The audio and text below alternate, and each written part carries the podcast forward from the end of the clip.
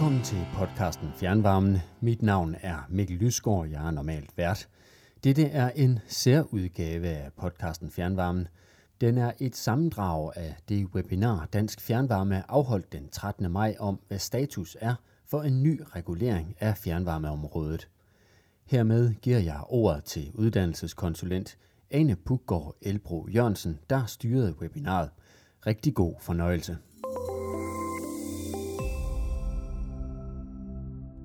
Velkommen til. Jeg hedder Ane og er uddannelseskonsulent i øh, Dansk Fjernvarme. Og sammen med mine gode kollegaer har vi lavet det stykke det her webinar sammen omkring øh, status på reguleringen af fjernvarmen. Og nu vil jeg give ordet videre til øh, Rune, som vi har med her, og vi har også Kasper og Michael med, men de kommer på lidt senere. Så Rune, ordet det er dit. Tak for det, Ane, og øh, god formiddag, og også velkommen til det her webinar her fra, fra mig uanset hvor I måtte sidde hen i landet, og det er, det er jo rart at se, at, øh, at det er så bredt repræsenteret. Øh, jeg sidder selv lige nu i, øh, i Dansk Fjernvarmes kontor i øh, København, lige over for hovedbanen, og kigger ud over byen her. Selvom der er, er, er kommet lidt mere liv øh, i gadebilledet, så, øh, så ligner det bestemt ikke helt sig selv i, øh, endnu. Og det er sikkert også det samme billede, som, som gælder hos øh, jer, og når man så ikke kan mødes fysisk, så, øh, så er det jo dejligt, at man kan holde et, øh, et webinar i stedet for, og det har vi i Dansk Fjernvarme allerede gjort med forskellige emner her inden for de sidste to måneder, øh, mener vi selv med, med rimelig succes. Og det er vi jo så blevet inspireret af og sagt til os selv, jamen hvorfor ikke også holde et, øh, et webinar omkring reguleringen og den politiske situation, som den ser ud i, øh, i øjeblikket. Og det er så det, som vi, vi vil forsøge at, at gøre nu, og, og dømme efter øh, deltagerantallet, jamen så øh, er det også et emne, som I finder interessant. Jeg tror, øh, klokken 8 i morges, der var der 125 tilmeldte til det her arrangement. Så det er vi rigtig, rigtig glade for, at vi har mulighed for at komme ud og få fat på jer og komme i en eller anden form for dialog med jer om, om det her emne, når man nu ikke kan mødes fysisk. Så øh, i de kommende sådan, cirka fem kvarter, der vil vi forsøge at give jer et overblik over, hvad der foregår lige nu på, på energi- og fjernvarmeområdet rent politisk og, og regulatorisk, og også at give jer et indblik i, hvad dansk fjernvarme går og foretager sig i øjeblikket, hvad laver vi i sekretariatet i den forbindelse, og så måske også forsøge at, at spå lidt om, hvad kommer der til at ske i den, i den kommende tid. Og det sidste, det er jo selvfølgelig omgivet med, med en del usikkerhed, men alligevel, Øh, med mig i dag, der har jeg, som I også kan se i, i billedet lige nu, øh, Michael Fibiger og Kasper Hansen, som begge to er økonomiske konsulenter i, øh, i Dansk Fjernvarme, og øh, de skal også nok få ordet. Men øh, lad os øh, stille og roligt gå i gang med, med, med dagens øh, præsentation. Jeg vil starte med at sige noget om, jamen, øh, øh, hvad er der sket de seneste to måneder. En del af jer har formentlig været med på vores regionalmøder i, i februar og marts, men siden dengang er der allerede sket en hel masse, og det vil jeg indlede, indlede med at, at, at sige noget om. Så vil Michael komme og sige noget mere konkret omkring Dansk Fjernvarmes indspil til klimaforhandlingerne, og Kasper han vil tage sig af de rapporter, som der er kommet fra Forsyningstilsynet øh, her i april måned, og så vil jeg forsøge at slutte af med, hvad tror vi så, der kommer til at ske nu.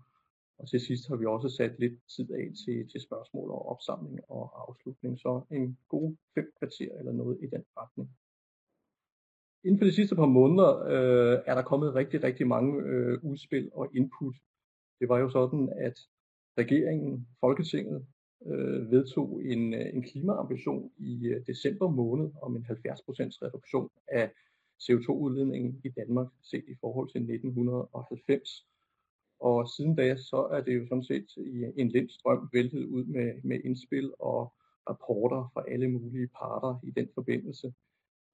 Vi har lavet fire nedslagspunkter i den forbindelse, som I kan se her. Der er mange andre, man kunne have taget fat i, men vi har taget fat i de fire, som vi synes er de, er de væsentligste.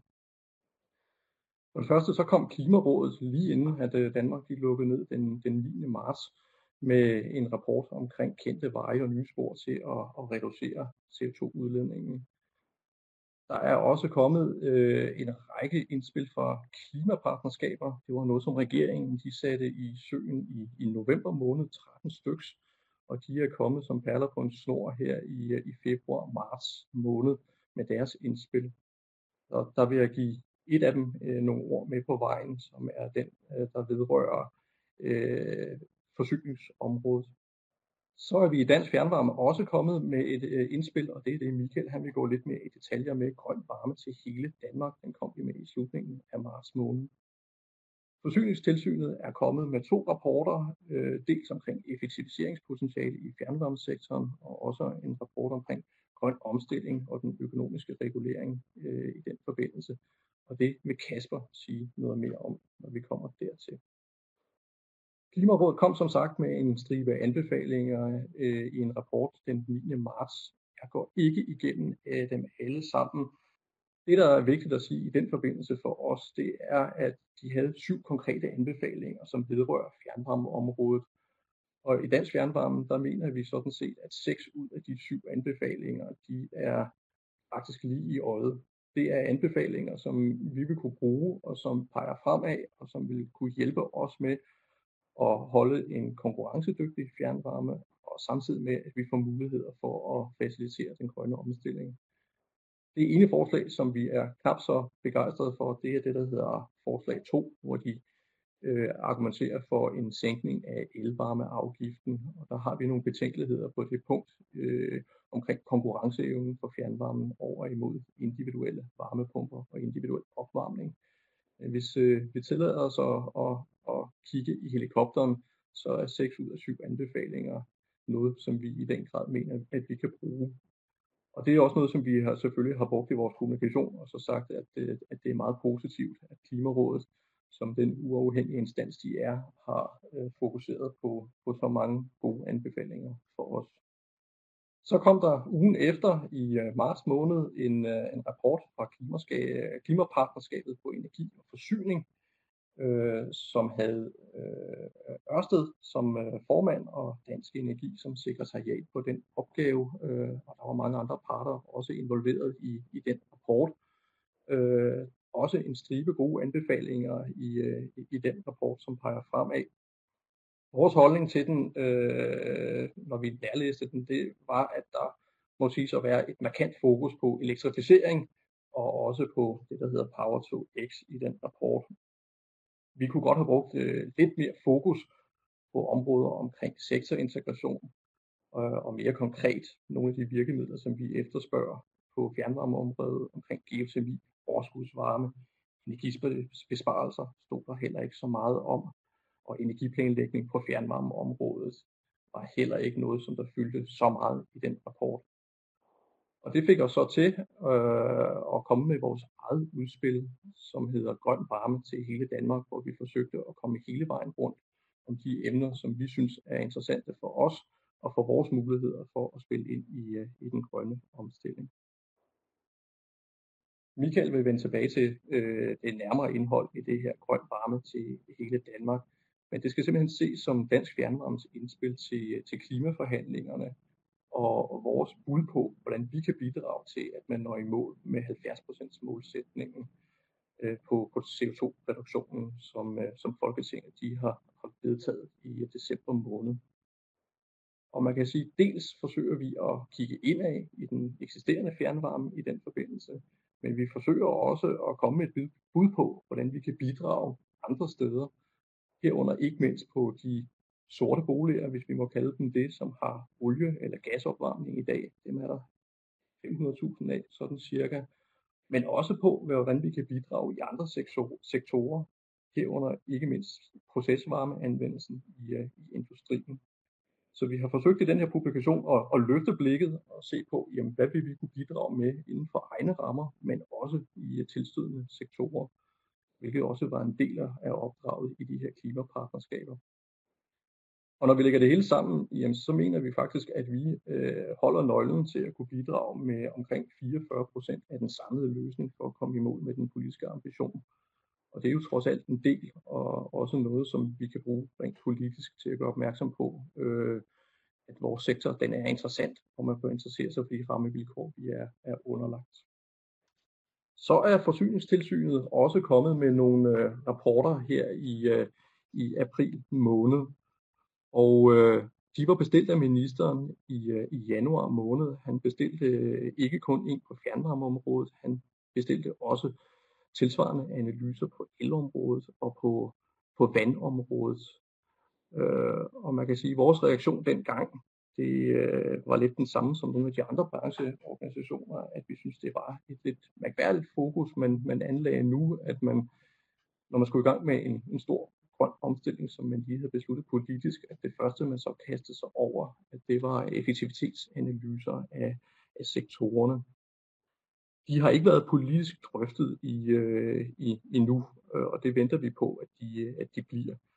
Vi har selvfølgelig læst dem, og også læst alt det, der står med småt, øh, og vi kommer frem til, at vi synes, at de her analyser på, på fjernvarmeområdet, de lider af en række alvorlige fejl og, og mangler i, i såvel antagelser og data og metode, øh, metode tilgang. Derudover så er det jo vores grundlæggende holdning, at, at, øh, at benchmarkingen og også indtægtsramme regulering for den sags skyld er den fundamentalt forkerte vej at gå.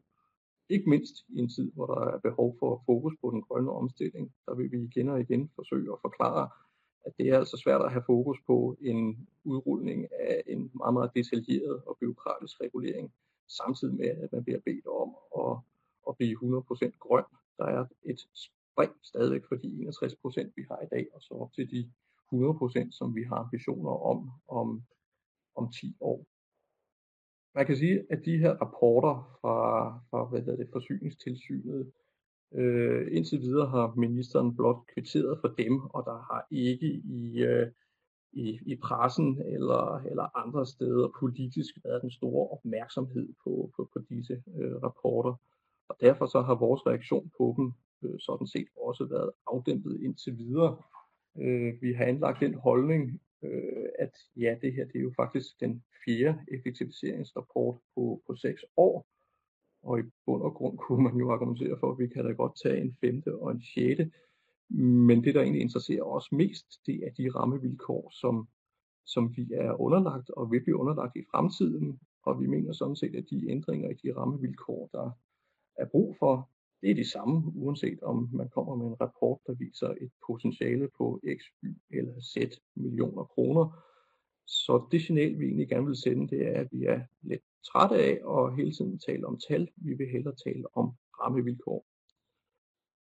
Der er nok ikke nogen tvivl om, at vi nok på et eller andet tidspunkt alligevel vi bliver bedt om at forholde os til de her tal, og det skal også nok øh, komme op i en politisk diskussion, og der er vi klar til at, at gå ned i, i detaljen der, men vi synes egentlig, at det er mere formålstjenligt at, at komme op i helikopteren rent politisk, i stedet for at, at, at diskutere øh, detaljerne. Men nu må vi se, når de engang bliver, bliver, bliver fundet frem og, og børstet af, og, og de begynder at blive drøftet, hvordan vinklen de vil blive på, på de rapporter hen imod slutningen af, af det her webinar, der vil jeg komme lidt mere ind på, hvad det er, vi kigger ind her i, i fremtiden, og komme med nogle, nogle bemærkninger omkring det. Men øh, hvis jeg skal tage en lille smule øh, øh, hul på det allerede nu, øh, så står vi jo i en situation, hvor de politiske forhandlinger på rigtig, rigtig mange områder, og også klima og energi, er forsinket i forhold til de forventninger, vi kiggede ind i før coronakrisen. Der har som sagt ikke været nogen politiske drøftelser af de her øh, publikationer, som jeg lige har nævnt, eller alle andre publikationer for den sags skyld. Det ligger indtil videre stille. Politisk handler det i øjeblikket om den køreplan, der skal være for genåbning af samfundet, og den er jo så småt ved at være meldt ud, og vi har set de første udmeldinger trods alt. Nu vil man begynde at indkalde, men det er dog ikke klart, hvornår det bliver endnu, men man vil begynde at indkalde til forhandlinger på, på klimaområdet. Men altså, vi har ingenting konkret på det endnu, og vi må fortsat forvente, at fokus det vil være på genstartspakker i, øh, i coronaens øh, i coronaens tegn, og hvor store de bliver, og hvornår de kommer, jamen det er også usikkert. En forsigtigt, øh, et forsigtigt bud kunne være, at der kommer dels noget før sommerferien, og der måske så også kommer noget efter sommerferien.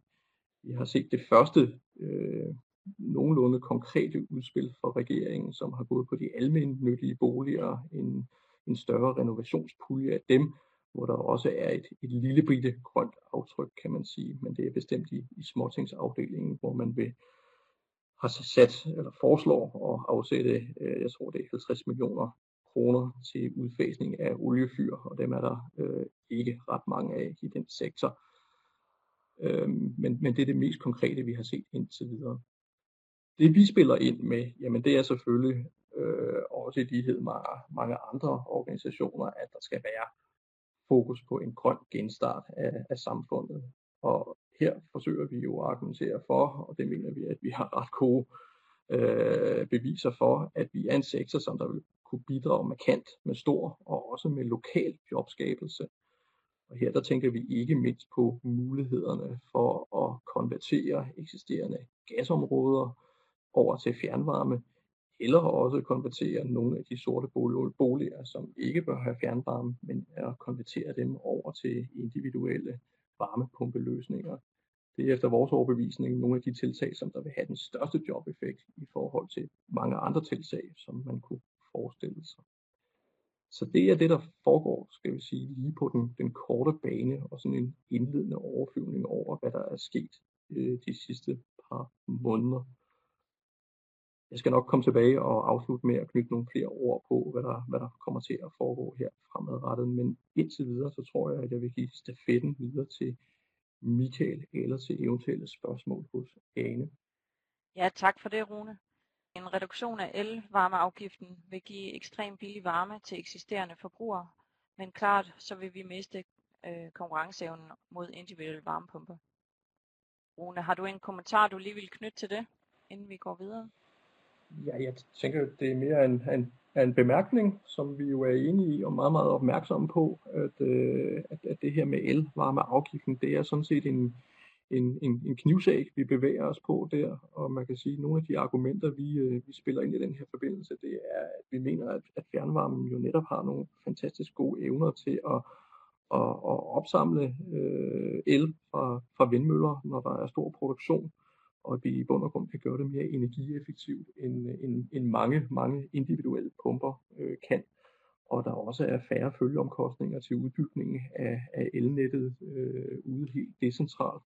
Så det er jo nogle af de argumenter, vi, øh, vi bruger på, øh, eller bruger, øh, når, når vi argumenterer for, at, at rigtig meget af den her elektrificering, som vi er helt enige i skal ske, at den jo meget gerne måske øh, i, i fjernvarmen, og ikke nødvendigvis helt ude ved folks individuelle parcel. Jamen, jeg tænker, at øh, vi giver øh, ordet til Michael. Jamen, øh, tak for det. Øh, og jeg vil øh, gå direkte ind i, i øh, mit oplæg her, som Rune jo allerede har sagt, så handler det om vores øh, nye udspil, der hedder Grøn varme til hele Danmark i 2030. Og øh, her på den her første slide her, der har jeg jo lavet det store billede, det viser sådan forsiden på, på det udspil, vi har lavet der. Over i øh, højre side af slide, der kan I se, der er ni andre udspil, øh, som øh, det her samlede udspil, der hedder Grøn varme til hele Danmark, det bygger ovenpå. I den nederste række, det er, der er der de tre øh, øh nu efterhånden lidt gamle udspil. Det, det, det er helt ude til højre, det er vores øh, CO2-neutral fjernvarme i øh, 2030, som vi kom med for et års tid siden. Så har vi også taget affaldsforeningens øh, udspil, øh, som de også kom med for efterhånden et, et pænt stykke tid siden, øh, med omkring CO2-neutral affaldsenergi, og så har vi vores øh, eget udspil omkring grøn varme til, til 500.000 boliger. Det er sådan de gamle udspil. Derudover så har vi også lavet seks nye øh, udspil øh, om forskellige emner, øh, og som man kan læse på vores hjemmeside. Øh, de handler om bæredygtig biomasse, de handler om elektrificering, de handler om geotermi, om udnyttelse af overskudsvarme, om solvarme og om procesvarme i øh, industrien. Øh, og alle de her udspil, hvor vi har detaljerede anbefalinger i forhold til hver af de her emner, øh, dem har vi samlet sammen i vores samlede udspil, der hedder Grøn Varme til hele Danmark, og som er det, jeg vil tale om det næste sådan lille kvarters tid. Vores udspil Grøn Varme til hele Danmark, øh, det er jo rettet øh, mod politikerne og til brug i, øh, i øh, kommende klima, eller forhandlinger om klimahandlingsplaner. Og vores hovedbudskaber til øh, politikerne, det er for det første, at fjernvarmeselskaberne kan levere en rigtig stor del af den løsning, der skal til for, at vi kan nå i mål på 70% målsætningen. For det andet, at øh, fjernvarmeselskabernes løsninger, det er nogle af de billigste reduktioner af dem, der kan øh, nås for, at, øh, at vi kommer i mål på 70% øh, målsætningen. Og når man ser de to ting til sammen, at vi både kan levere en stor andel af løsningen, og vi også kan levere nogle af de billigste løsninger, så synes vi, at det til sammen giver et godt argument for, at vi skal have et særligt varmespor i klimahandlingsplanerne, øh, hvor vi får øh, fastlagt både, øh, hvilke rammer og betingelser og vilkår, der skal være, for at vi kan levere på det her og nå i mål på de ting, vi skal nå i mål på frem mod 2030. Og så den fjerde, der, den adskiller sig lidt fra de tre andre, fordi de er sådan meget rettet til den politiske del. Øh, men den handler om, at øh, der er brug for forskellige lokale løsninger i øh, de forskellige selskaber, og at det er ikke øh, en løsning om, at vi skal have varmepumper øh, alle sammen, og kun varmepumper, som er den rigtige løsning, når vi skal lave en grøn omstilling af fjernvarme. Øh, ude i højre side af den her slide har jeg ligesom øh, øh, hvad hedder det, samlet sammen på, hvad er det øh, alle vores udspil til sammen omhandler. Øh, ja, de omhandler jo selvfølgelig, at vi skal have øh, øh omstillet til en CO2-neutral fjernvarme. De omhandler også vores øh, udspil om, at vi skal øh, bidrage i forhold til den grønne omstilling af de her 500.000 boliger med fossil opvarmning med olie og naturgas. Og så øh, har vi to øh, nye øh, punkter med her, som er dels, at vi også godt kan bidrage til den øh, grønne øh, øh omstilling af den grønne varme i erhvervsvirksomhederne. Øh, der er det sådan, at det er kun omkring 60 procent af, af, af opvarmningen, der er grøn i øjeblikket, og de sidste 40 procent, dem kan vi i hvert fald bidrage øh, en hel del til på samme måde, som vi kan i forhold til de 500.000 boliger. Og så har vi også øh, sådan noget nyt øh, kigget på, om øh, fjernvarmeselskaberne også vil kunne bidrage til procesvarme øh, i øh, industrien. Øh, og det er der nogle øh, argumenter for, at vi i hvert fald godt kan i et vist omfang. I 1990 der havde vi nogle CO2-udledninger på øh, 75 millioner tons. Det skal reduceres med 70 procent frem mod 2030, og det betyder, at vi i 2030 skal ned på 22,6 millioner tons CO2.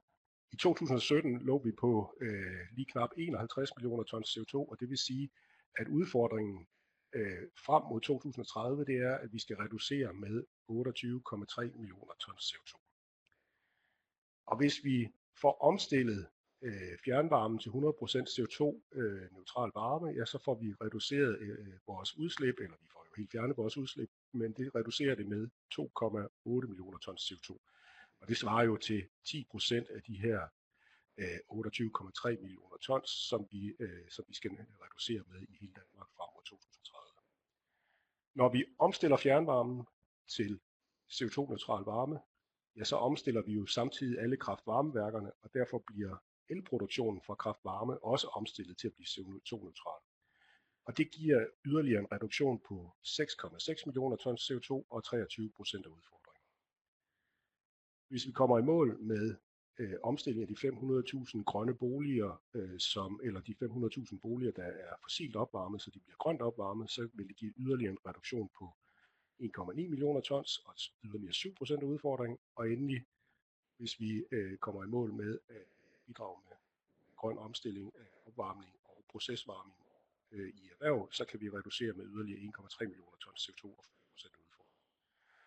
Og til sammen så betyder det, øh, når vi lægger alt det her sammen, at vi faktisk kan bidrage med 44 procent af al den CO2-reduktion, der skal ske øh, i Danmark fra øh, frem mod 2030.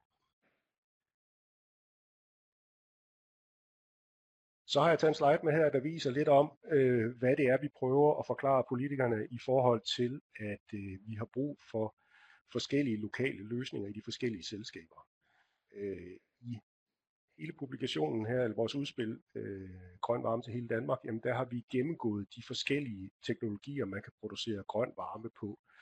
Øh, og der er nogle af de her teknologier, der er grundlast, og der er nogle af dem, der er mellem- og spidslast. Øh, og det handler selvfølgelig meget om, øh, grundlast, de skal bruges i mange driftstimer, og så er det, øh, så de teknologier, der egner sig mest til det, det er jo dem, der har høje investeringsomkostninger, øh, som kan deles ud over de mange driftstimer. Øh, og, og sådan at det kan give lave driftsomkostninger per time, mens at, øh, at de teknologier, der har øh, øh, hvad hedder det, højere driftsomkostninger, ja, dem skal vi bruge i færre timer, og derfor egner de sig bedre til mellem- og spidslast. Og her har jeg oplistet, hvordan vi har kategoriseret dem for at lave en gennemgang af, af, af, af de forskellige teknologier, hvad der er brug for øh, med hensyn til rammebetingelser for hver af disse teknologier fremadrettet og det er det, der går igen øh, sådan hele vejen igennem vores udspil. Øh, så forklarer vi også, at, øh, at når man øh, skal lave et forskelligt mix af de her teknologier, ja, så, øh, så vil man have forskellige løsninger, der vil give det bedste mix og, den, øh, og de billigste fjernvarme i de forskellige øh, selskaber, afhængig af, hvilke forskellige udgangspunkter man har i selskaberne, hvordan øh, de lokale forhold er, og det er der også meget forskel på, og, og der har også øh, været forskellige krav og vilkår, der har galt for selskaberne frem, øh, frem til nu. Herunder for eksempel, at nogle øh, selskaber har været omfattet af kraftvarmekrav, og nogle har ligget i naturgasområder, været af brændselspændinger til naturgas osv. osv. På den resterende del af det, jeg skal sige, der vil jeg fortælle øh, lige om de væsentligste anbefalinger, vi har i vores udspil. Og vi har en enkelt anbefaling, der handler om den økonomiske regulering af selskaberne. Og den bygger sådan set på, på hele det, øh, det tankesæt, som vi havde i vores første publikation, der hed øh, CO2-neutral fjernvarme 2030. Og her siger vi, at øh, den økonomiske regulering af fjernvarmeselskaberne, den skal indrettes til at understøtte en omkostningseffektiv grøn omstilling. Der er det vores argumenter, at det gør den planlagte regulering med indtægtsrammer og benchmarking ikke, og der er derfor brug for, at man udarbejder en ny regulering, som designes til både at sikre, at vi kan komme i mål med de klimamål, som selskaberne nu skal levere på, og også at vi kan gøre det på en omkostningseffektiv måde. Øh, og sådan en ny regulering, øh, den kan jo for eksempel tage udgangspunkt i det, vi har foreslået i øh, publikationen. Alle de øvrige anbefalinger, de handler om øh, rammebetingelserne for at lave de investeringer, der skal, øh, der skal sikre, at vi kommer i mål øh, med med den grønne omstilling. Øh, de første anbefalinger de går lidt på tværs af, af alle forskellige teknologier. Øh, det første vi anbefaler det er, at man afskaffer kraftvarmekravet og brændselspændingerne. Øh, begge disse øh, produktionsbindinger, de har været opretholdt af hensyn, som ikke længere er til stede, det vil sige hensynet til elforsyningssikkerhed og hensyn til afsætning af naturgas. Øh, og når de her hensyn ikke længere er til stede, så mener vi, at man kan ophæve de her øh, bindinger. Øh, og de forhindrer jo også selskaberne i at investere i det, der giver de bedste og billigste mix af teknologier lokalt. Det næste vi foreslår, det er nogle ændringer i øh, projektbekendtgørelsen. Her foreslår vi, at man genindfører tilslutningspligten, eller man indfører et nyt planlægningsværktøj, som kan give øh, nogle af de samme virkninger som tilslutningspligten. øh, argumenterne bag den her, eller dette, denne anbefaling går øh, blandt andet på, at der er brug for, at man kan lave øh, strategisk øh, planlægning i kommunerne, både med hensyn til, hvilke opvarmning der skal være i forskellige områder, og hvor man skal placere for eksempel nye øh, anlæg øh, til Power to X eller til øh, datacenter, hvor vi kan bruge overskudsvarmen i fjernvarme osv. osv. Men det handler også om, at fjernvarmeselskaberne skal lave en række store investeringer i grøn omstilling, og der er brug for at begrænse selskabernes risiko ved de her investeringer. Og, øh, og det øh, er det, som tilslutningspligten indtil videre øh, har, har været øh, den mekanisme, der har kunne begrænse. Øh, så anbefaler vi også, at man afskaffer de statsligt fastsatte beregningsforudsætninger i, i projektbekendtgørelsen de har jo været, hele tiden været opretholdt af hensyn til, at øh, man ikke skal lave konkurrerende investeringer mellem naturgas og fjernvarme. Og, øh, og i og med, at naturgassen øh, som opvarmning af, af husholdninger øh, skal øh, udfases, jamen, så synes vi også, at øh, så er der grund til at afskaffe de her beregningsforudsætninger, som øh, også er med til at hindre selskaberne i at foretage det, der er, øh, vil give det bedste mix af teknologier lokalt. Så har vi et par anbefalinger, der vedrører øh, biomasse. Her anbefaler vi, at, øh, at man indfører en lovgivning med krav øh, om bæredygtighed for al træbaseret biomasse. Det vil sige både den biomasse, der anvendes fjernvarmeselskaberne, men også den, der anvendes andre steder, og det vil jo især sige øh, i øh, husholdningerne, som anvender øh, omkring en tredjedel af den biomasse, der bliver anvendt vi har også øh, et forslag, der handler om, at vi skal have fastlagt en langsigtet vision for biomasse, som sender klare signaler, både i forhold til de allerede foretagende investeringer, og også i forhold til fremtidige investeringer. Det er jo øh, vigtigt for os at sikre, de investeringer, der allerede er foretaget i biomasse, at de ikke bliver undergravet af, af, af for eksempel afgifter, eller hvad man kunne finde på, og det er også vigtigt, at man fremadrettet får nogle klare øh, signaler på, øh, hvad skal der ske med hensyn til biomasse. Så har vi nogle anbefalinger, der vedrører øh, overskudsvarme og geotermi. På overskudsvarme, der foreslår vi, at øh, man fjerner øh, både de administrative barriere og afgifterne på overskudsvarme. Øh, og det gør vi jo selvfølgelig ud fra argumenter om, at al den overskudsvarme, der er der, jamen, den skal vi kunne anvende, og det skal også være let at anvende. Øh, på geotermi har vi nogle forslag til at øh, udvikle og modne øh, geotermien. Øh, vi har blandt andet nogle forslag, der handler om etableringsstøtte til, til storskalaanlæg, og vi har nogle øh, forslag, der handler om at støtte øh, hvad hedder det, den løbende drift af disse anlæg øh, på forskellige vis. Og så kommer vi til den sidste af de her øh, oversigter, jeg har med over anbefalingerne. Øh, vi har et par anbefalinger, der vedrører øh, prisen på el. Øh, den første den handler om, at vi skal have omkostningsægte eltariffer, øh, sådan at fjernvarmeselskaberne bliver tilskyndet til at investere i elkedler og varmelager, øh, og sådan at vi kan blive øh, batteri for elsystemet og bruge el, når der er for meget af den, og lade være med at bruge el, når der er for lidt af den. Vi har også et, øh, et forslag, som øh, vi allerede har været en lille smule inde på spørgsmålene fra chatten øh, før, på at øh, elvarmeafgiften for fjernvarmeselskaberne skal sidestilles med industrien. Og det kan jeg forestille mig, at der også kunne komme flere spørgsmål til på chatten igen. Så har vi øh, et forslag omkring kraftvarme, at øh, vi synes, der skal findes en ny finansieringsmodel. Og baggrunden for det forslag, det går jo på, at øh, der har øh, øh, investeringerne i kraftvarme er jo foretaget øh, inden for vilkår, hvor der har været krav om øh, investeringer i kraftvarme. Og så er der jo sket det øh, gennem den seneste periode, at indtægterne fra elsiden af kraftvarme er faldet øh, markant gennem de senere år, og der er derfor brug for at finde en finansieringsmodel, der dels beskytter øh, allerede de investeringer, der er foretaget i kraftvarme, men dels også beskytter øh, fjernvarmeforbrugerne i, øh, imod at øh, komme til at betale for meget øh, for kraftvarme. Øh, og endelig så øh, vil jeg nævne, at vi har øh, også foreslået, at der bliver lavet nogle politiske initiativer, som tilskynder erhverv og industrien til at lave øh, den grønne omstilling, som vi gerne vil bidrage med.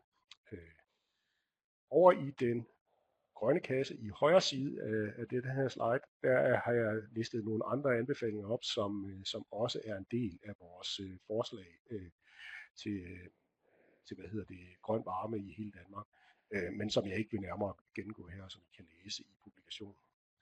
Og så vil jeg gå til min sidste slide, som øh, er den samme, som I har set en gang før, øh, og hvor jeg vil henvise til, at I kan læse mere detaljer og flere detaljer om hver enkelt af vores forslag og anbefalinger, og hele forklaringen og baggrunden for, hvad vi anbefaler i øh, både øh, Grøn Varme til hele Danmark og i alle de andre publikationer, som ligger på vores hjemmeside. Ja, tak for det Michael. Der er en her, der spørger, øh, når I nævner CO2-neutral fjernvarme i øh, 2030, forudsætter vi også, at øh, de har deres øh, spids- og reservelast er omstillet fra olie til noget andet? Ja, det, svaret er ja, det, det forestiller vi os. Men det er vi selvfølgelig fuldstændig klar over, at, øh, at de sidste øh, omstillinger, de sidste øh, hvad hedder det, reservelast, er det, der bliver dyrt, og det, der bliver svært at nå i mål med. Men vi har jo vurderet, at, at vi dels skal sætte et mål om, at vi kan nå i mål med at blive øh, fuldstændig CO2-neutrale i 2030, øh, og, øh, og at det er klogt at sætte det mål, fordi det er det, øh, det, er det som der politisk er gehør for. Øh, men det er selvfølgelig ikke uden problemer, og det er selvfølgelig svært at få øh, at, komme i mål på den, på den sidste del, og det er da især spids- og reservelast-delen, øh, det er svært på. Lige lidt i forlængelse af det, øh, så bliver der spurgt om, om øh, det her med CO2-neutral fjernvarme i 2030 er, om vi har i de tal indregnet den CO2, som kommer fra affaldsvarme. Ja, altså, ja, det har vi. Øh, man kan sige, øh, på affaldsvarme, der har Dansk Affaldsforening øh, fremlagt øh, deres forslag til, hvordan øh, affaldsvarmen bliver CO2-neutral i 2030. og vi er ikke kommet med andre forslag, vi har bare alene øh, henvist til, at de har lavet nogle forslag til det. Øh, så, så det er den måde, vi har, vi har inkluderet det i. Øh, og de forslag, de går basalt set ud på, at man dels laver nogle mere sorteringsordninger for plast, og så at man begynder at lave noget CO2-fangst fra affaldsforbrændingsanlæggene. Så tager vi lige et sidste, inden øh, vi går videre. Øh, der bliver spurgt til, hvordan øh, vi definerer mellemlast. Ja, altså det vi, øh, det vi har gjort i den her øh, publikation over for politikerne, det er mere det, det, der har været hensigten, lad mig hellere sige det sådan, det, der har været hensigten, det har været at sige, det hele er ikke bare grundlast, øh, noget af det er også mellemlast, og noget af det er spidslast. Og, og det, der er forskellen, det er, øh, hvor mange driftstimer øh, man om året kan køre øh, på den øh, konkrete produktionsteknologi. Og der har vi, øh, der har vi øh, ikke været så præcise at sige, det, det er det ene eller det andet, øh, der, der er helt rigtigt her, men det er mere for at forstå princippet i, at, at det som øh, vi i hvert fald har hørt flere politikere sige med, at vi bare skal have varmepumper øh, over det hele, og sådan set ikke basere os på ret meget andet end varmepumper, jamen det er ikke så klogt, fordi varmepumper er, er en fornuftig strategi i forhold til grundlast, men øh, det er ikke så fornuftigt en strategi til, til øh, mellem- og spidslast, hvor der er meget færre driftstimer, for så bliver det for dyrt. Øh, så det er ligesom det, der har været argumentationen her.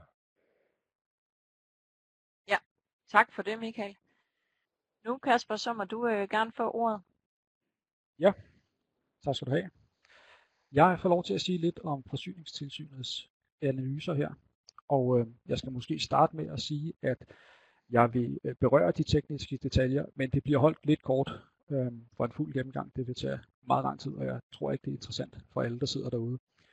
Så jeg vil have fokus øh, på, på resultaterne og på anbefalingerne i det tilsyn, har regnet på. Som, øh, som Rune indledede det med at sige, så er det her den fjerde effektiviseringsanalyse, vi har set siden 2014. Og det er en analyse, som på rigtig mange måder stiller sig i rækken af tidligere analyser. Øh, den bygger på, på det samme tankegods og på de samme metoder. Tilsynet de tænker, at der er tre kilder til effektivisering i sektoren. Der er det første, det er det, de kalder et statisk potentiale. Det er den ineffektivitet, der måtte være ude i sektoren lige nu og her, når man sammenligner øh, selskaberne med hinanden. Så er der nummer to, det er forventning om, at man fremadrettet kan se en produktivitetsudvikling og prisreduktion i fjernvarmesektoren, der matcher resten af samfundet. Og den sidste, det er sådan en catch-up effekt af, at øh, der nok er et yderligere potentiale at hente, fordi at sektoren har været beskyttet af en hvile sig selv regulering i så mange år. Tilsynet regner kun på de to første, den sidste, den har de ikke noget bud på, hvor, hvor meget måtte være. Og, og den måde, de gør det på, det er det første potentiale, det kommer de frem til ved benchmarking, og det andet, det er så det her generelle effektiviseringskrav, de kommer med et bud på, hvad det kunne være. Ja, tilsynets metode. De har taget udgangspunkt i de priseftervisninger, som I har indberettet, og de bruger et gennemsnit for perioden 16 til 18. Og de tager udgangspunkt i, øh, i alle omkostninger, eksklusiv øh, indtægter for salg af el, og varmekøb og henlæggelse og finansielle omkostninger. Så det er det, når de siger Totex eller sociale omkostninger, så mener de sådan set ikke alle omkostninger, de mener fraregnet de her ting. Tilsynet kommer frem til, at øh, der er fire variable, der kan forklare omkostningerne i selskaberne. Hvis man er et produktionsselskab, så kan ens kapacitet på el og varme og ens produktion af el og varme, det kan sådan set forklare alle omkostninger i deres optik. Og hvis man er et øh, distributionsselskab eller et transmissionsselskab, så handler det om, hvor meget man transporterer, hvor mange forbrugere man har, hvad man har af hovedledning og hvad man har af stikledning. Derudover så øh, opdeler tilsynet selskaberne i, øh, i nogle grupper. Produktionsselskaber de bliver opdelt i en fossilgruppe og en grøn gruppe, alt efter hvad ens primære brændsel er. Og transportselskaberne bliver opdelt i øh, byer, der ligger, eller selskaber, der ligger i storby, og selskaber, der ligger i anden bymæssighed. Det her, det tager de så at køre ind i nogle, nogle DIA og SFA-modeller, øh, og dem skal jeg nok lade være med at gå i detaljer med. Men praktikken af det, det betyder, at alle selskaber, de sådan set bliver kørt igennem to modeller. De, hvis man er et produktionsselskab, så bliver man først kørt igennem en model, hvor man bliver sammenlignet med alle andre produktionsselskaber. Og så bagefter bliver man kørt igennem en model, hvor man så kun bliver sammenlignet med sit eget segment. Og på basis af det her, så kommer de så med, med en række over- og underkantsskøn for, udvik- øh, for effektivitets, øh, effektiviteten i sektoren. Det generelle effektiviseringskrav det er lidt mere simpelt. Der regner de bare med, at man kan reducere sine omkostninger med mellem et halvt og 1% årligt fremadrettet. Vi ser en, en masse problemer i den her analyse, øh, som Rune også startede med at sige. Og det første, det handler om selve datagrundlaget. Og det er jo ikke fordi, at I indberetter forkert til tilsynet. Situationen er den, at reglerne er forskellige og giver forskellige muligheder. Og derfor så bliver data ikke sammenlignelige øh, og til i en benchmarking. Og det vedrører jo særligt øh, afskrivninger og så også øh, for de selskaber, der har samme produktion, så vedrører det omkostningsfordeling. Det er sådan det helt indledende. Har man dårlige data, så er det ligegyldigt, hvor god model du har, og så bliver dine resultater også dårlige. Men er deres model så god? Det, det er den jo så ikke alligevel. Øh, de har jo et meget begrænset udvalg af forklaringsvariable til at forstå øh, selskaberne. Og, og vi tror ikke på, øh, og vi kan heller ikke se i deres modeller, at, at de opnår en rimelig forklaring af, af selskabernes omkostninger, og dermed overhovedet er i stand til at vurdere effektivitet. Tilsynet de tager heller ikke rigtig hånd øh, om forskellige rammevilkår, der kan være. De har gjort det en lille smule. De har taget nogle første skridt med de her segmenteringer, men, men der er stadig bare rigtig langt fra at, at, være noget, der dur her. Og det, den sidste ting, sådan at de lidt større, som vi har, det er, at når de nu regner på, øh, på det her, så inddrager de brændselsomkostninger i deres modeller. Og, og det er ikke nødvendigvis forkert, at de tager det med i selve modellen, men når de så bagefter udmyndter krav, så er vi meget uenige i den måde, de behandler udmyndning af krav, for så vidt angår brændselsomkostninger.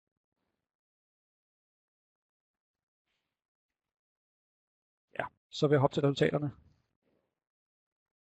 Så der er en hel del tal i de rapporter, så jeg vil præsentere, og jeg vil forklare tallene, og det betyder selvfølgelig ikke, at vi er enige i dem. Det første potentiale, det er det her statiske effektiviseringspotentiale. Det er den ineffektivitet, som tilsynet mener, at der er i sektoren lige nu og her.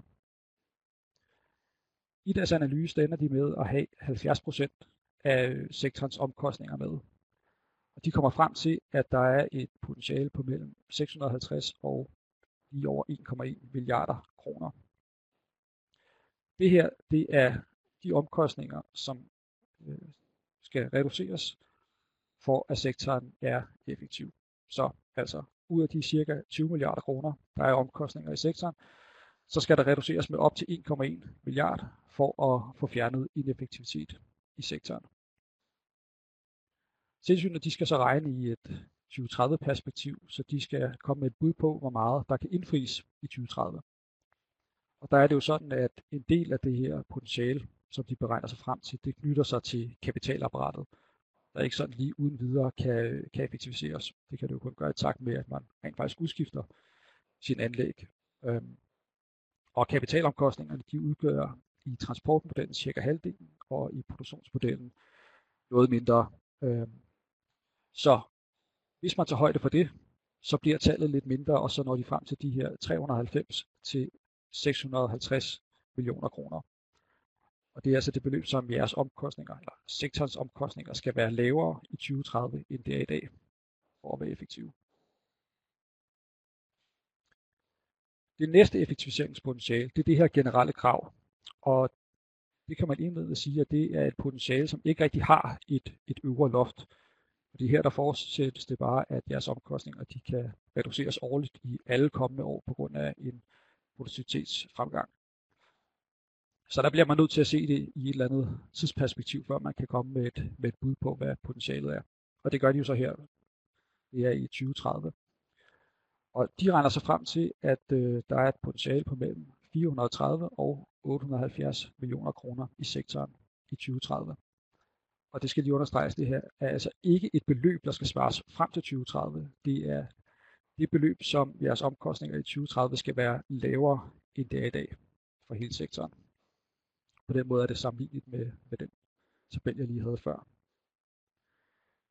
Og, og hvis vi lægger de to ting sammen, jamen så ender vi på det her samlede skøn på 800 millioner til 1,5 milliard kroner, som omkostningerne i 2030 skal være lavere end i dag, ifølge tilsynet.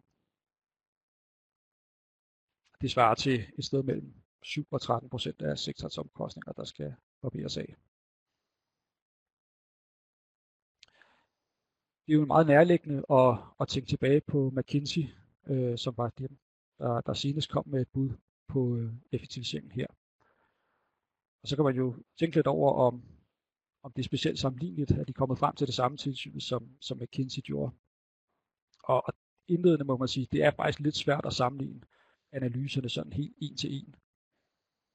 Den overordnede tilgang, i tankegodset og modellerne, de er fuldstændig ens øh, og, og har de samme problemer. Når man kommer sådan lidt ned i detaljerne, så er der alligevel nogle forskelle. Tilsyn de har været øh, meget mere forsigtige i selve benchmarking-modellen. Men så giver de til gengæld også krav på brændsler. Og så har de væsentligt færre hensyn i øh, generelle krav, end McKinsey havde. Så der er forskellige nuanceforskelle, de er store og de er små. Og hvis vi alligevel prøver at holde tallene op imod hinanden, hvis vi forestiller os, at der er nogen, der tager tilsynets rapport, tager de tal og de tabeller, der er der, og så prøver at gøre dem sammenlignelige med McKinsey, jamen hvad ender man så med? Så ender vi med, at øh, forsyningstilsynet kommer med et potentiale, der hedder 1,2 til 2,2 milliarder kroner over en, en 8-årig periode frem til 2030. Hvor McKinsey de kom med et potentiale på 1,9 milliarder i en, over en periode, der altså var 12 år. Så, så hvis man ser på det på den måde, så i hvert fald det, den øvre del af tilsynets spænd er, er værre end, end den rapport, som vi så fra McKinsey. Så, så selvom at nogle af deres tal ser lave ud, så er der sådan samlet set ikke alt for meget at juble over i forhold til deres rapport.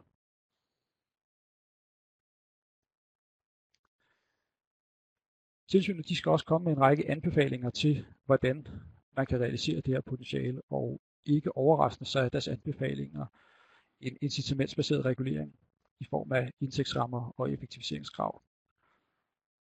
På den måde følger de jo fuldstændig alle tidligere analyser og også stemmeaftalerne. Så har de dog lige en, en dot inden omkring det her tillæg for grønne investeringer, som jeg vender tilbage til på, på næste slide. De har også en anbefaling om, at der skal være en øget standardisering af data, så det bliver nemmere for dem at lave en benchmark. Og så har de en række andre regulatoriske anbefalinger, som minder rigtig meget om dem, der blandt andet er for Klimarådet. Det her, den anden analyse, tilsynet har lavet med grøn omstilling og økonomisk regulering, den siger lidt om, hvordan kan man give plads til en grøn omstilling inden for et indtægtsramsystem. Og øh, helt indledningsvis så har tilsynet haft sådan to overvejelser. Enten så kunne man have et system med det, de kalder automatiske indikatorer, det vil sige, at tilsynet selv justerer indtægtsrammerne, når de kan se, at der er nogle objektive forhold, der ændrer sig ud i selskaberne. Det kan fx være, at man har en større andel grøn produktion, så får man et, en automatisk justering af sin indtægtsramme. Det er den ene ting, de kunne gøre. Alternativt så kunne de have et ansøgningssystem. Og tilsynet de afskriver ret hurtigt den første. Det er meget nemt administrativt, men der er en risiko for, at øh, de ikke får en særlig tæt sammenhæng mellem selskabernes omkostninger og indtægtsrammen, og det kan de ikke så godt lide, så derfor bliver den fravalgt, og så ender de med et ansøgningssystem, hvor at man, når man har lavet en investering, så kan man indsende dokumentation for de omkostninger, og så vil man kunne få en forhøjelse af sin indtægtsramme. Det skal grundigt dokumenteres, som de skriver. Man skal for det første påvise, at det er grønt, det man laver. Det altså ikke nærmere beskrevet, hvordan de skal, skal dokumenteres. Så er der et øh, princip 2, som handler om, at man skal påvise omkostningseffektivitet og attraktivitet. Det betyder, at man skal lave basisscenarie, der viser, hvad der ville være sket, hvis man ikke havde lavet den grønne investering. Og så kan tilsynet så give tillæg for den grønne meromkostning, hvis investeringen i øvrigt gav en mere favorabel udvikling end basisscenariet. Og her der skal også beskrives alternativer, ikke kun andre typer investeringer, men også hvis man foretager investeringen på andre tidspunkter, så noget, der umiddelbart lyder ret omfattende. Og at øh, så er det sidste princip, at man skal dokumentere nødvendighed og rettidighed, øh, så man skal, øh, der skal være en veldokumenteret forventet udnyttelse af den investering, man laver. Og så skal man også vise, at investeringen den ikke bliver foretaget for tidligt. Så, så meget omfattende og, og grundig dokumentation, som de, øh, de skriver. Alt det her, det kan man jo så indsende til tilsynets godkendelse, efter man har lavet investeringen. Og hvis de så godkender det, så kan man få en forhøjelse af sine indtægtsrammer. Og her kan man sige, at tilsynet har også haft nogle overvejelser, om det var hensigtsmæssigt at gøre det her før eller efter investeringen. Men øh, som de skriver, så er tilsynet bange for, at de bliver flaskehals for nye grønne tiltag, hvis man skal have det godkendt på forhånd. Og de er også bange for, at de indtægtsramforhøjelser, som de kommer til at give, de bliver upræcise, hvis de skal give dem på baggrund af nogle budgetter. Øh, der har de en lidt indbygget forståelse af, at man nok kommer til at budgettere for højt, hvis man gør det på den måde. Så tilsynet de vurderer, at det er mest hensigtsmæssigt, hvis at godkendelsen der kommer efter investeringen. Så øh, er der ikke nogen forsinkelse af den grønne omstilling, som de ser det. Og indtægtsrammeforholdelserne de kan blive præcise. Øh, de anerkender kort, at det selvfølgelig udsætter selskaberne for en vis risiko, men den mener de, at øh, de kan undgå øh, og reducere ved at have tydelige rammer og vejledninger for, hvordan det her det kommer til at foregå. Tak for det, Kasper. Kasper, der var faktisk lige en øh, kommentar her, jeg synes, der hører til, øh, til dit område her. Tilsynets analyse bygger på en forkert antagelse, nemlig at alle kan blive lige effektive. Der er forskel på, om du leverer varme til et område med lav varmetæthed, baseret på NGKV, eller levere overskudsvarme til et, fra et kraftvarmeværk til nogle øh, få blokcentraler. Jeg ved ikke, om du har en kommentar til det? Og det, det har jeg, og jeg er sådan set meget enig. Altså, det, som tilsynet jo metodisk tror, at de kan, det er, at de tror, at de kan forklare alting, hvis de bare putter de rigtige ting ind i deres modeller. Og det kan man måske også godt, sådan ud fra et teoretisk synspunkt. Problemet er jo bare, at tilsynet ikke propper alle de her hensyn ind i deres modeller. De har jo nogle super, super simple modeller, hvor de sammenligner alle. Og, og derfor er det jo også vores, vores udgangspunkt, det er, at tilsynet regner jo slet ikke på effektivitet her. Det er, at selskabet går ud, eller, undskyld, tilsynet går ud og påviser nogle omkostningsforskelle imellem selskaberne. Men deres modeller giver dem jo slet ikke belæg for at udtale sig om, hvorvidt det her det er ineffektivitet, eller om hvorvidt det er nogle rammevilkår, der er forskellige mellem selskaberne. Så er der lidt i forhold til det her med øh, tillægssystemet for grønne investeringer, om det ikke er lidt det samme som projektbekendtgørelsen. Øhm, hvordan forholder forsyningstilsynet sig til den lovgivning? Når man læser det, så er der langt hen ad vejen nogle overvejelser, der minder lidt om øh, projektbekendtgørelsen. Jeg tror, at det her, det, man skal forvente, at det her det bliver mere omfattende, end det er i dag. Det tror jeg. Og så er der en, der spørger, hvad sker der, hvis det ikke lykkes at opnå det tillæg? Øh, hvad gør man så med den mere omkostning, man har haft? Jamen, så må man jo øh, selv afholde de omkostninger. Man får i hvert fald ikke dækning for dem hos forbrugerne. Så må man håbe, man har noget egenkapital eller lignende, der kan tages af. Jeg tænker, Rune, vil du ikke øh, lige fortælle lidt om, hvad der sker fra nu af? Jo, det vil jeg gerne. Hvis vi øh, bare forholdsvis hurtigt skal tage, øh, hvad sker der nu? Jeg tog lidt hul på det allerede øh, tidligere. Det vi jo sådan set venter på nu, det er, at der kommer gang i nogle politiske forhandlinger omkring øh, klimahandlingsplanerne og også omkring det her med, med grøn genstart.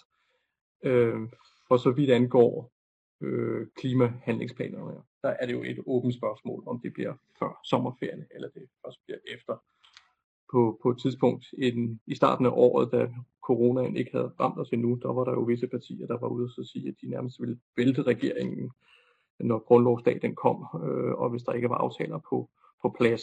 Øh, der er vi jo selvfølgelig et helt andet sted nu, og der må forventes at være større forståelse politisk for, hvis vi kommer om på den anden side af sommerferien.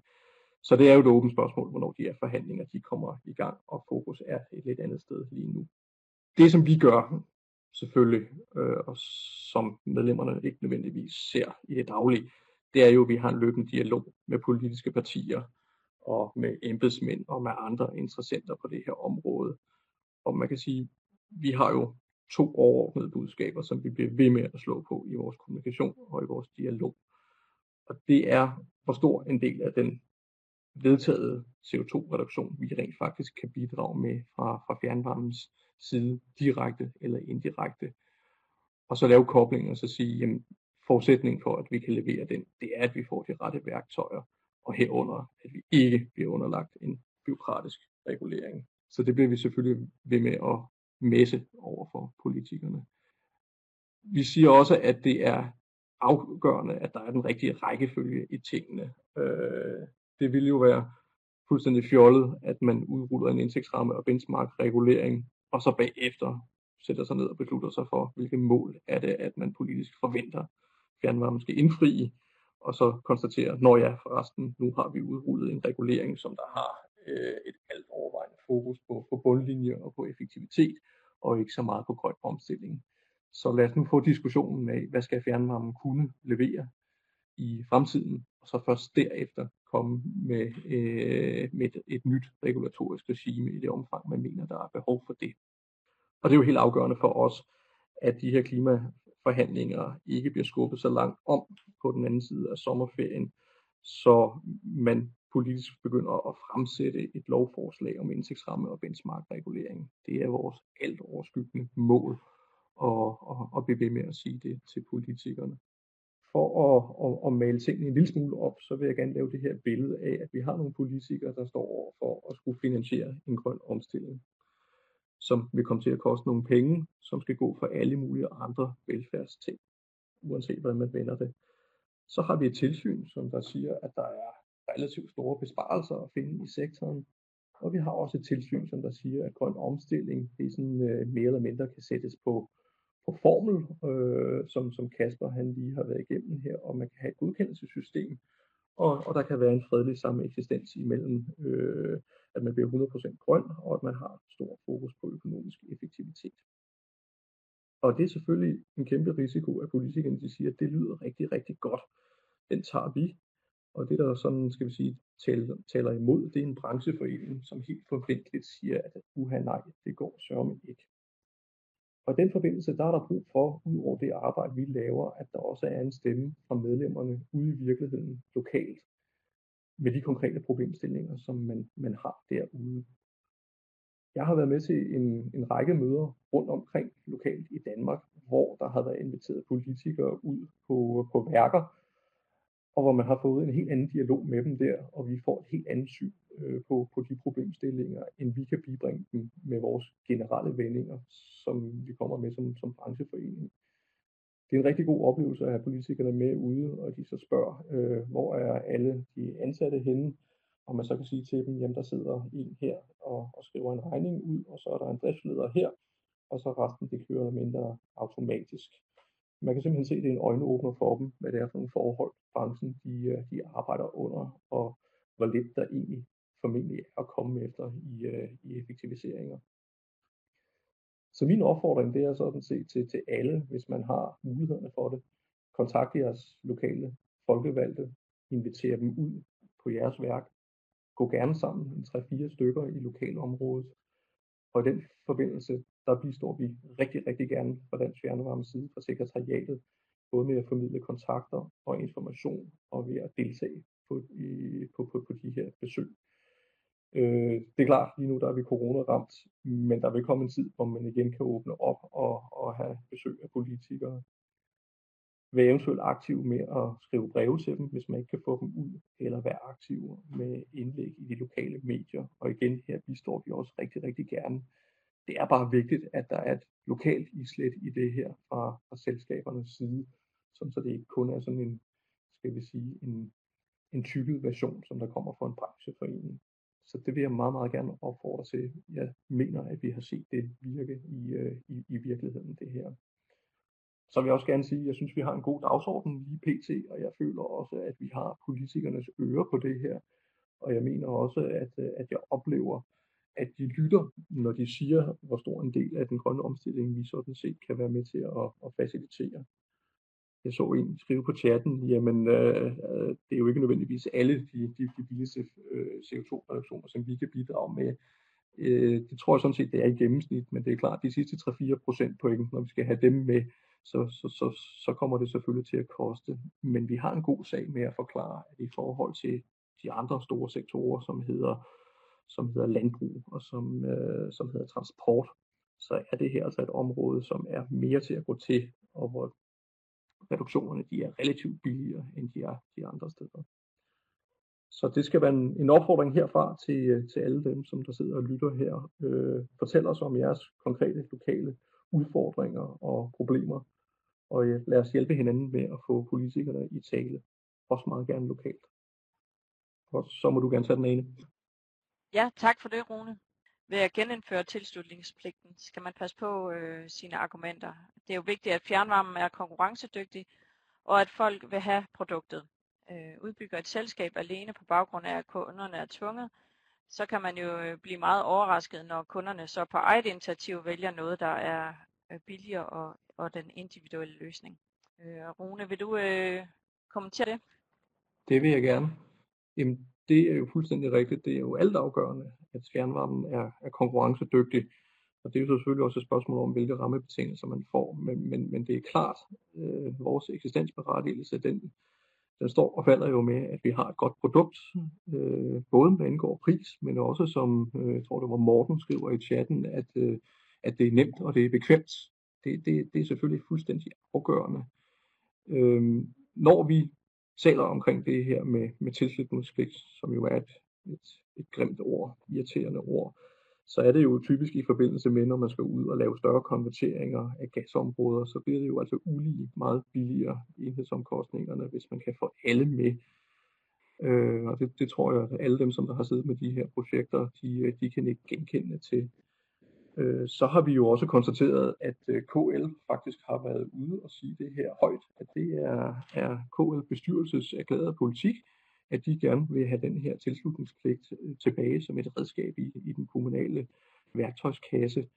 Øh, og det går jo på tværs af, af alle mulige politiske skæld, øh, at, at man har den holdning. Og det synes vi jo trods alt er, er stærkt, at de har været ude og sige det, og, og, og det mener vi jo gerne, at vi vil, vil lægge os op af. Og det er jo ikke fordi, vi er, er tilhængere af tvang på nogen måde, øh, og, og vi skal være konkurrencedygtige. Men, men det er jo altså et, et væsentligt redskab til at, og holde de samlede omkostninger nede, at flest muligt kobler sig på. Og i forlængelse af det, Rune, så var der sådan lidt om kommentarer omkring også tidshorisonten, øh, forbrugernes tidshorisont, kan man sige, om øh, at de måske ikke længere kigger de her 10-15-20 år ud i fremtiden, men måske 1, 2, 3, 5 år ud i fremtiden. Så vi arbejder også lidt forskelligt med nogle horisonter her.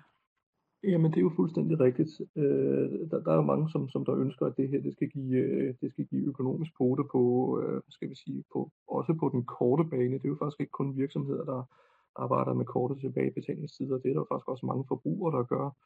Og jeg har da også set undersøgelser hos øh, eksisterende gaskunder, hvor man spørger dem øh, om, øh, om de har lyst til at skifte til, til, til, til fjernvarme, og hvor de så siger, at jamen, de er sådan set meget glade for, øh, for, for, for deres produkt nu, og hvis de havde muligheden, så ville de da bare fortsætte med gas. Så der skal jo også være nogle incitamenter til, øh, til dem til at, øh, til at skifte. Så er der øh, en, øh, en lang kommentar og spørgsmål, øh, som jeg lige øh, vil læse højt for jer. Jeg værdsætter i høj grad det arbejde, der udføres af DF, og værdsætter andelstanken højt. Men skal vi ikke øh, som sektor passe på at ikke at blive for navlebeskuende omkring mulige besparelser? Vi har stort set monopol på varmelevering, og mange af vores leverandører er, er reelt øh, duopoler, altså både på rør, øh, måler, pumper osv. Det er nok umuligt at finde en teori, en erfaring, der ikke koster branchen eller kunderne penge. Kunne øh, Dansk Fjernvarme gøre mere for at øge konkurrencen? Eksempelvis øh, fremme udbudsformer, der gør det nemmere for flere målerleverandører i samme, i samme fjernaflæsningsnet. Øh, måske hjælpe flere europæiske leverandører og kunder med at, at ramme hinanden. Øh, det her med at fokusere på fælles indkøb og så, og så videre. Fordi der er mange øh, små enheder her, som kunne drage nytte af større indkøbsvolumer. Rune, er det øh, et spørgsmål, du vil lige vil... Øh, det vil jeg gerne. Øh, det er jo ikke, det er jo ikke noget helt nemt spørgsmål, Jakob han stiller der, men, men, men selvfølgelig øh, relevant. Øh, altså vi kan selvfølgelig i sagens natur ikke fremstamle flere leverandører, end der måtte være af de forskellige komponenter, det er klart. men, men, men selve spørgsmålet omkring, skal vi sige, jeg hørte, nu tolker jeg, øh, altså et forslag omkring den, øh, Dansk Fjernvarme som indkøbsforening for, for de selskaber, der nu måtte ønske det. Altså det, det er noget, som, som skal vi sige, øh, som, som kan overvejes, og som også øh, er, er til er sådan oppe, i hvert fald på idéniveau i, i bestyrelsen, er det noget, vi skal kaste os ud i, eller, eller skal vi ikke, og hvad er erfaringerne med det? Øh, princippet er det jo lidt den erfaring, vi også har fra energispareområdet, altså hvor Dansk Fjernvarme har ageret som, som indkøbsforening, kan man sige. Så det er jo ikke noget, vi har besluttet os for, for eller imod, men, men det, er, det er heller ikke noget nemt spørgsmål. Så den, den vil vi gerne tage med osv. Ingen tvivl om det. Ja, og nu nærmer vi os lige så stille den tidsmæssige øh, afslutning. Rune, i forhold til den opfordring, du kom med og kontakte os, så var der lige et spørgsmål omkring, hvordan de øh, bedst kontakter os, hvis det er, at de har de her eksempler, som I, som I kan tage med videre til politikerne. Er det øh, til dig, eller er det hvordan? Jamen, jeg kan sagtens svare. Jamen, øh, øh krig knoglen. Skriv, øh, hvad der passer jer bedst, så vi kan få en snak omkring det. Men ring, skriv, hvad derinde virker bedst for jer. Super. Tak for det, Rune. Tusind tak, fordi I var med, øhm, og I er altid velkommen til at kontakte os, hvis I har kommentarer. Vi øh, håber at se jer en anden gang på et af vores webinarer. Ha' en god dag derude. Det var alt for denne særudgave af podcasten Fjernvarmen. Tak fordi du lyttede med. Følg os endelig hos din foretrukne podcastudbyder, så du ikke går glip af nye afsnit.